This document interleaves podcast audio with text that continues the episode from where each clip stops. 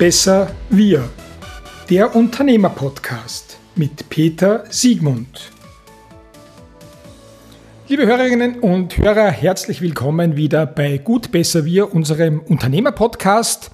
Heute mit einem Mann, der ein großes Spektrum abdeckt in einer oder in, eigentlich in mehr als einer Branche.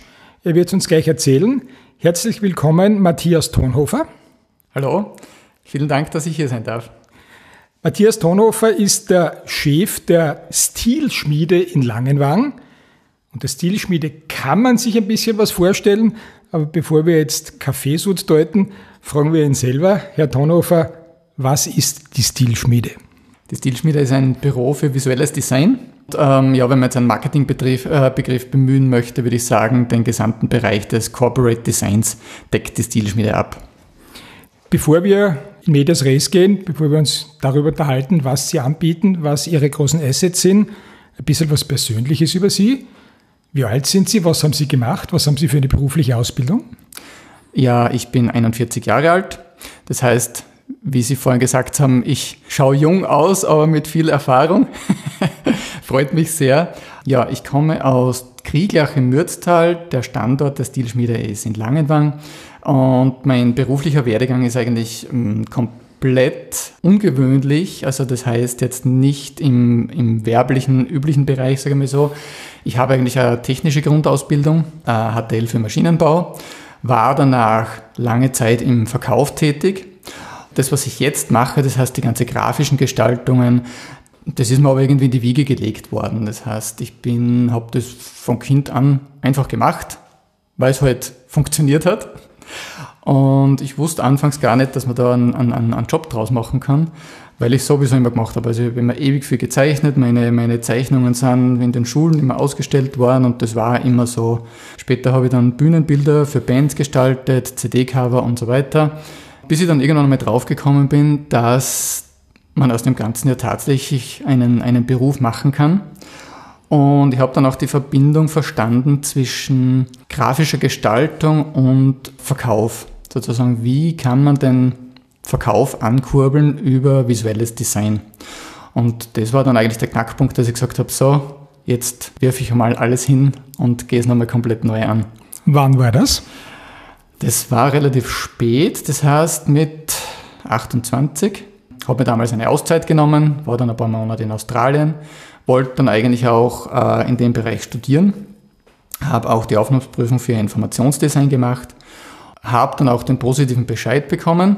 Dadurch, dass ich aber, ja, sage ich mal, eigentlich schon lange im Job war, äh, habe ich mich dann trotzdem kurzfristig noch umentschieden äh, für eine berufsbegleitende Ausbildung und habe dann eigentlich in sehr vielen Collegs, Kursen und so weiter eigentlich den Bereich jetzt technisch, programmtechnisch habe ich schon relativ viel gewusst, aber so das ganze Marketing dahinter und so weiter, das habe ich mir dann in vielen, vielen Seminaren und Kursen dann zusammen gelernt. Wenn man sich Ihre Homepage ansieht, dann kommt mir aus dem Staunen und Schauen nicht heraus, was Sie alles anbieten. Vielleicht einmal in einem kurzen Überblick, was gibt es alles in der Stilschmiede, was man vielleicht woanders nicht bekommen kann und was bei Ihnen vielleicht auch einzigartig ist. Was bieten Sie an? Um im Marketing zu bleiben, Corporate Design. Das heißt, haben wir grundsätzlich die gesamte visuelle Gestaltung, angefangen vom Logo über die Webseite bis hin zum, zum Briefpapier oder dem Folder. Aber immer mit dem Augenmerk, etwas Besonderes zu machen. Und bei mir geht es darum, auch weiterzudenken, darüber hinaus zu denken. Das heißt, das Corporate Design weiterzudenken. Was momentan populär teilweise ist und populärer wird, ist der Bereich Office Design, Bürogestaltung, das heißt Arbeitsplatzgestaltung und Besprechungsräume. Das heißt, ein auch bestehendes Corporate Design umzusetzen in Büroräumlichkeiten, was man ja mit sehr viel Feingefühl und Fingerspitzengefühl oft machen muss, weil es nicht eins zu eins möglich ist. Das ist einmal der Leistungsumfang, aber auch passend dann dazu die Architekturfotografie. Das heißt, das Ganze, was wir gestalten, ist auch praktischerweise gleich zum Fotografieren. Das ist ja eine nicht alltägliche Kombination. Sie machen einerseits Visitenkarten, andererseits fotografieren Sie Büroräumlichkeiten, die Sie gestaltet haben. Wie sind Sie dazu gekommen? Über Neugier und hm, was wird jetzt am besten dazu passen als Wort? Den Wunsch, meinen Kunden etwas Besonderes zu bieten. So würde ich es vielleicht am besten umschreiben. Durch das, dass ich so lange im Verkauf war und nicht den typischen Kreativzugang oft habe, sagen wir mal so, oder, oder eigentlich den Grafikerzugang, der 15 Ideen abliefert und macht was damit sozusagen, sondern bei mir ist eigentlich immer die Strategie in erster Linie wichtig. Bevor ich meinen Stift angreife, frage ich sehr genau äh, meinen Kunden und, und das ist meine Leidenschaft herauszufinden, welche Unternehmenswerte stehen dahinter, welcher Charakter hat das Unternehmen, welche Personen stehen dahinter und das Ganze dann in ein visuelles Design zu kleiden und es passiert dann tatsächlich, dass ein Kunde sagt, er braucht dieses und jenes und wir kommen aber im Gespräch drauf, eigentlich braucht er ganz was anderes. Das zweite ist, dass dieser Bereich der Architektur ja auch eigentlich schon immer ein Bereich war, der, der mich fasziniert hat, interessiert hat, auch kunstgeschichtlich jetzt interessiert hat und eigentlich eine ganz logische Konsequenz ist dass man, dass man Corporate Design so weit denkt, dass auch man Kunden entsprechend empfängt vor Ort. Mit wie vielen Mitarbeitern machen Sie das? Ich bin ein Einzelunternehmer, aber es wäre natürlich unmöglich oder undenkbar, das ganze Leistungsspektrum allein abzudecken. Das heißt, insgesamt sind wir acht Personen, die in einem freien Netzwerk immer wieder zusammenarbeiten. Und das ist natürlich der Vorteil. Das heißt, wir können eigentlich Werbeagentur-Dienstleistungen bieten, aber mit der Flexibilität, dass wir uns auf den Kunden projektbezogen einstellen können. Jetzt sagen sehr viele Menschen, in Graz ist es in der Werbe- und PR-Szene schon ein bisschen schwierig. Man muss nach Wien gehen, um erfolgreich zu sein. Sie sitzen in Langenwang in Mürzte. Ist das ein, ein unternehmerischer Nachteil oder ist es in Zeiten der Globalisierung und der Vernetzung vollkommen egal? Das ist natürlich eine Frage, die mich über Jahre hinweg beschäftigt hat. Ich habe auch in meinen Ausbildungen einmal so bei der Abschlussprüfung einmal gehört sozusagen, und Sie brauchen ein Büro in Wien und nicht im Mürztal. Und über das habe ich lange nachgedacht. Und ich muss ganz ehrlich sagen, es ist mir auch schwer gefallen, mich von Anfang an so darauf einzulassen, weil natürlich die Anforderungen zwischen Land und Stadt oder urbanem Raum doch unterschiedlich sind. Das sehr wohl. Ich habe einen sehr hohen Qualitätsanspruch an meine eigene Arbeit. Und das war vor allem, wenn man jetzt im, im ländlichen Gebiet als Jungunternehmer im Werbebereich anfängt, dann wird oft dieser Qualitätsanspruch gar nicht so gefordert, den ich aber gerne bringen wollte. Das ist mir vor allem am Anfang schwer gefallen. War dann aber auch so, dass sich jetzt über die Jahre herauskristallisiert hat, dass das Potenzial da ist und der Standort eigentlich genial ist, weil ich nach Graz die gleiche Wegstrecke habe wie nach Wien. Wenn ich im Norden von Wien wohne, brauche ich eigentlich genauso lange im Süden von Wien, als wenn ich, wenn ich von Langenwang auch nach Wien fahre. Das heißt, von dem her ist es egal. Ich habe Kunden in Wien, in Graz, ich habe Kunden in Villach. Man trifft sie und der Rest funktioniert. Es ist natürlich durch die Digitalisierung relativ einfach. Jetzt sowieso, nach diesem Frühjahr, ist auch das Verständnis auf Kundenseite für, für Videokonferenzen sehr gewachsen und eigentlich kein Hindernisgrund mehr. Ich mache Präsentationen über Video. Und vor allem, was wichtig ist, dieser Standort lässt mir viel kreativen Freiraum. Das war es jetzt sehr zu schätzen. Natürlich, also meine, meine Familie ist dort, aber es ist natürlich ein Riesenvorteil. Ich gehe raus und bin in fünf Minuten im Wald zum Beispiel. Also für mich als, als Mountainbiker ein unschätzbarer Vorteil, dass ich sage, wenn das Hirn gerade nicht will, dann kann man es durchblasen lassen. und es funktioniert einfach einfacher. Auf Ihrer Homepage steht unter anderem, wenn Sie mit mir arbeiten, dann und dann stehen ein paar Punkte. Was darf sich denn der potenzielle Kunde erwarten, wenn er mit Ihnen arbeitet?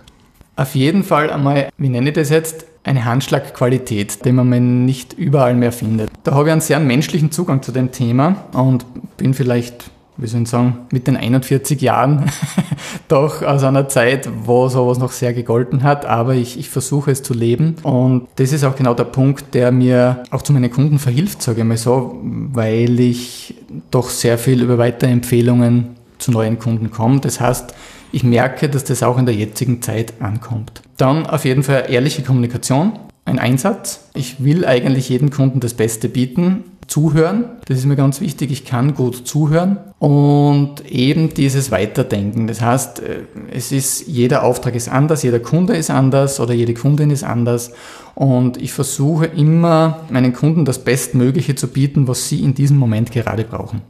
Und da geht es für mich auch darum, Dinge zu erdenken, was man sich jetzt vielleicht gerade nicht erwartet oder, oder auch Dinge weiterzudenken eben. Und dann entstehen eben solche außergewöhnlichen Produkte teilweise. Ein Wort, das bei Ihnen auf der Homepage nicht nur einmal vorkommt, ist das Wort ästhetisch. Was ist das Besondere für Sie? Was bedeutet ästhetisch oder Ästhetik für Sie persönlich? Ich bin natürlich ein Schöngeist, das muss ich sagen. Ähm, bedeutet in diesem Fall was? ich umgebe mich gerne mit schönen Dingen. Das ist auch was, was irgendwie in die Wiege gelegt wird. Das heißt, das ist jetzt nichts Erlerntes. Das ist einfach für mich als gelernter Maschinenbauer zum Beispiel nicht angenehm, in einer dunklen, finsteren Industriehalle Metall zu flexen.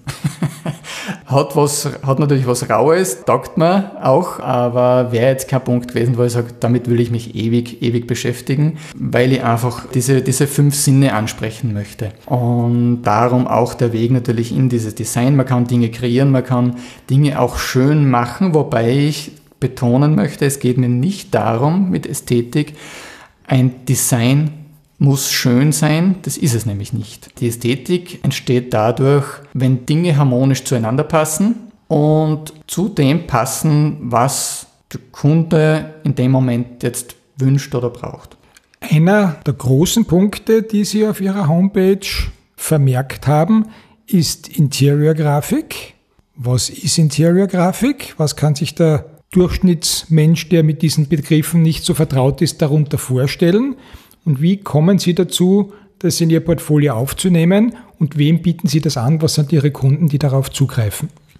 Also zu der ersten Frage, Interior Graphic ist genau das Übersetzen des Corporate Designs in eine Büroräumlichkeit.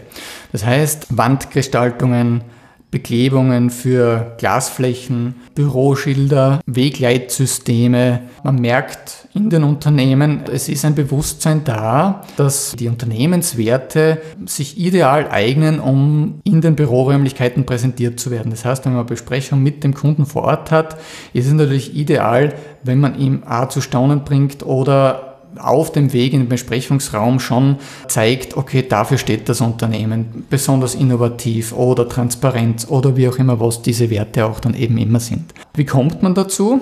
Wie die Jungfrau zum Kind, sage ich einmal. Ich durfte für eine Bank das komplette Corporate Design übernehmen. Also es wurde komplett neue Filiale gestaltet und im Zuge des Umbaus wurde ich auch beauftragt, die Innenraumgestaltung mit zu verantworten.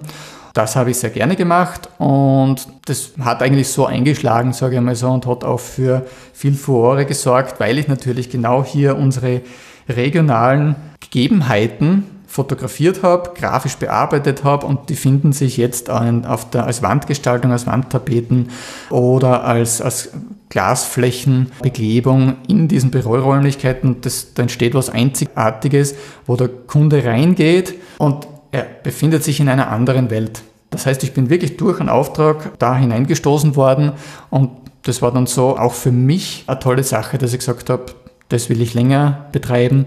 Arbeite jetzt mittlerweile auch mit einem Interior Designer zusammen. Das heißt, wenn es jetzt weitergeht als die, äh, die Grafiken sozusagen, also auch wirklich die Arbeitsplatzgestaltung, Umbauten und so weiter. Es gibt in meinem Team sozusagen die Leute, die auch das können. Sie haben ein Spektrum, das unglaublich ist. Sie bieten an von Keyword-Recherche bis zur Innenraumgestaltung, vom Visitenkartendesign bis zur Prozessoptimierung und von Business-Porträts bis zu Print-Speziallösungen. Das ist sehr viel. Wenn man provokativ fragt, wäre vielleicht nicht weniger mehr oder können Sie das wirklich alles abdecken aufgrund dieses Netzwerks und der Kollegenschaft und der Freelancer, die Sie haben, mit denen Sie arbeiten? Na schauen Sie, da fällt mir eine interessante Geschichte ein. Ich habe mal von einer größeren Werbeagentur einen Vortrag gehört in der Steiermark und die Dame hat gesagt, na, das, was die Kunden möchten oder was der Werbemarkt heute erfordert, vielleicht besser gesagt, das lässt sich ja mit einem Team von 20 Leuten gar nicht umsetzen. Da ist mir dann ein, ein Grinsen gekommen, weil ich mir gedacht habe, so, bei mir am Land fordern die Leute das eigentlich von einer Person. das heißt, Es ist natürlich nicht so, dass ich das vorgehabt habe, so ein großes Portfolio anzubieten. Es ist mir auch lange wirklich im Magen gelegen, dass man sagt, man wird als das wahrgenommen. Aber das ist wieder so ein typischer Stadt-Land-Unterschied. Für die Kunden in Graz oder in Wien ist das Vorwissen oft schon viel weiter. Das heißt, da kriegt man tatsächliche Anforderungen und dann ist man als Grafiker zum Beispiel halt fürs Design von dem und dem Produkt zuständig. Weil jeder weiß sozusagen, das macht halt der Grafiker, das macht der Fotograf und so weiter. Am Land ist es tatsächlich so, dass man irgendwie so, so Mädchen für alles automatisch ist. Ja, du kennst ja da aus und so weiter. Das wollte ich eigentlich am Anfang überhaupt nicht. Hat sich aber dann so ergeben, weil einfach die Anforderungen eigentlich da waren, dass ich mir eigentlich mein, mein Team so dazu gesucht habe. Mein Anspruch ist keinesfalls, dass ich sage, ich bin in jedem Bereich Profi. Es ist aber zum Beispiel so, wenn ich sage Webdesign, traue ich mir zu sagen, dass ich heute sehr aktuelle, moderne, gut funktionierende Webseiten als Gestalter an den Start bringe. Aber ich würde mich niemals zu sagen trauen, ich, ich würde jetzt auch umsetzen. Dafür gibt es einfach Programmierer, die das gut machen, auch im Team. Damit kann und will ich mich nicht zu sehr auseinandersetzen. Ich weiß, was technisch möglich ist, da kann ich meine Kunden auch beraten, genauso im Bereich Suchmaschinenoptimierung, aber es wäre jetzt sehr anmaßend von mir zu sagen, ich bin überall der Profi. Es ist so, dass ich die Kunden ehrlich und gut beraten kann und wenn ich sage, so, bis dahin kann ich es machen und ab dann kommt dann mein Partner sozusagen oder meine Partnerin dann ins Spiel. Wenn man sich Ihre Kunden ansieht, auf Branchen verteilt, gibt es Branchen, die besonders stark vertreten sind. Gibt es Branchen, wo Sie sagen, eigentlich ich dort ganz gerne mal zeigen, was ich kann. Und das ist etwas, was mir eigentlich in meiner Kundenliste noch fehlt. Ich durfte schon sehr viel kennenlernen, wirklich vom Tourismus über Bank bis zum technischen Bereich. Wenn ich so den Wunsch äußern darf, natürlich würde es mich freuen, also äh, wirklich technische Betriebe, weil ich natürlich das Grundwissen auch habe. Mir fällt auf, durch dass ich sehr die Designs und die Innenraumdesigns oft sehr emotionsbezogen oder emotional, was ja in der Werbung oft ein großes Thema ist, sind, wird der technische Part eigentlich nicht so wahrgenommen. Bei mir ist aber so, es schlagen zwei Herzen in einer Brust. Was hinzukommt zu dem, zu dem gestalterischen Part, zu dem kreativen Part, ich habe immer auch ein sehr großes technisches Interesse. Das heißt, es ist, passt auch wieder mit dem Interior Design zusammen.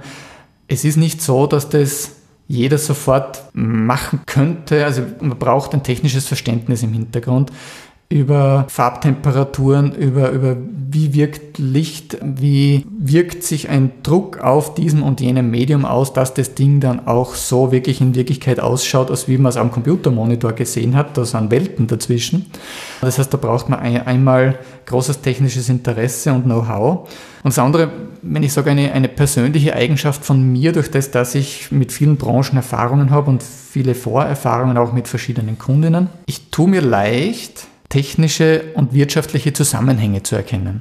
Gerade im technischen Bereich geht es oft darum, komplexe technische Vorgänge zu visualisieren, zu vereinfachen und verständlich zu machen. Welche Ansprüche stellen Sie an sich ganz besonders in Ihrer Arbeit und was erwarten Sie von Ihren Mitarbeitern? Oder gibt es was, was Sie bei Mitarbeitern oder Sie haben keine direkten Mitarbeiter, äh, Freelancern, die Sie beschäftigen, gar nicht ausstellen können, was für Sie absolutes No-Go ist? Also meine Ansprüche an meine Arbeit sind, glaube ich, jetzt einmal hoch.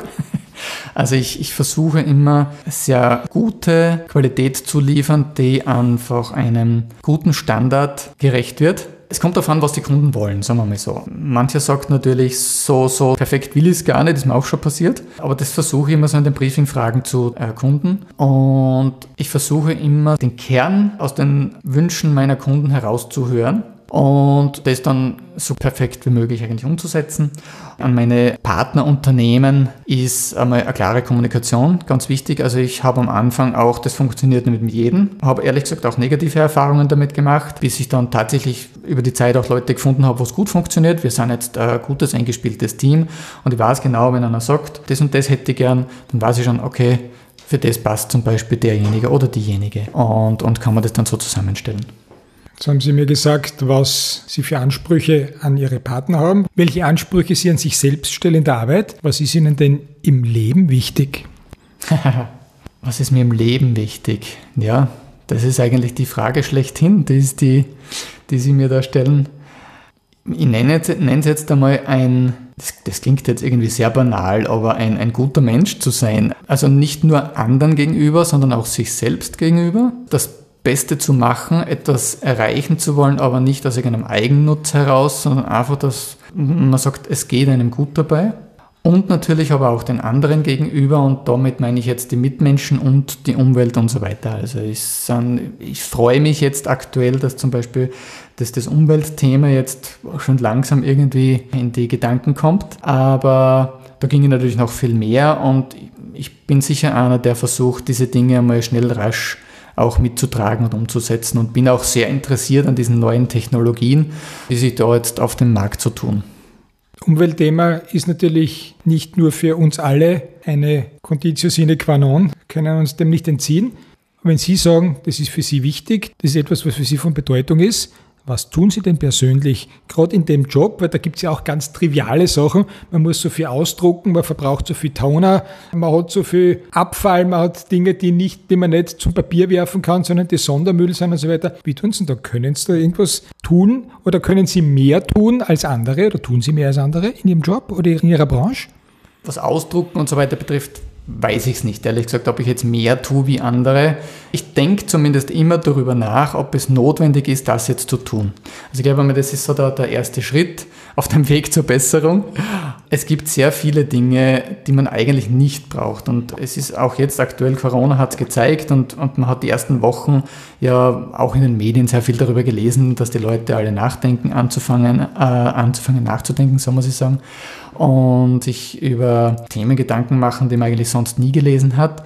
Ähm, da waren schon viele Dinge dabei, die ich sowieso so lebe oder wir innerfamiliär so leben. Also ich bin grundsätzlich kein Veganer oder Vegetarier. Also ich esse auch Fleisch, aber wir essen Fleisch in Maßen. Wenn, dann kaufen wir ein Rindfleisch beim Bauern, die Fische in drei Orten entfernt aus dem Teich und das ist ganz logisch für uns. Weiß ich nicht, ob man sich jetzt am Land leichter tut, aber ich könnte mir es vorstellen, aber wir schauen zumindest, dass wir diese Dinge so leben, wie es irgendwie menschlich gegeben ist. Wenn wir noch einmal auf Ihre berufliche Tätigkeit zurückkommen, Sie sind Einzelunternehmer, haben aber trotzdem, obwohl Sie offiziell allein arbeiten, eine Vielzahl an Kunden, weil Sie mit guten Partnern zusammenarbeiten. Haben Sie im Hinterkopf eine Grenze, wie weit Sie expandieren können? Sagen Sie, ich kann mir ungefähr x Prozent mehr Aufträge vorstellen, aber dann ist Schluss, weil dann ist für mich selber der Plafond erreicht. Oder sagen Sie, na, vielleicht nehmen wir einen Partner dazu, wir machen uns überhaupt größer. Was haben Sie denn da so im, im, in Ihrer Vorstellung? Also es gibt verschiedenste Projektideen natürlich im Hintergrund. Man trägt die immer so mit sich herum oder, oder laufend und lässt die auch im Hintergrund oft wachsen und, und gedeihen. Natürlich gibt es auch Diskussionen. Ich hatte zum Beispiel am Anfang ja auch vor, die Agentur gleich größer aufzubauen. Bin dann aber schon draufgekommen, dass in meinem Bereich, wenn man sich nicht von Haus aus auf verschiedene Branchen, Kunden spezialisiert, die Flexibilität so groß ist, dass es mehr Sinn macht, freier zu sein und mit freien Partnern zu arbeiten als immer ein fixes Team. Es doch schwierig ist, die Anforderungen mit einem fixen Team so erfüllen zu können. Also ich bin zum Beispiel ein Typ, ich bin neugierig, ich interessiere mich für Dinge, wenn ich es nicht weiß, dann versuche ich es mir irgendwie anzulernen. Das ist mein ganzes Leben lang schon so. Oder, oder mich zumindest einlesen, damit ich verstehe, worum geht es da. Wahrscheinlich kommt es auch nicht von ungefähr, dass mein Portfolio so groß ist. Äh, hängt wahrscheinlich damit zusammen, weil ich einfach neugierig bin.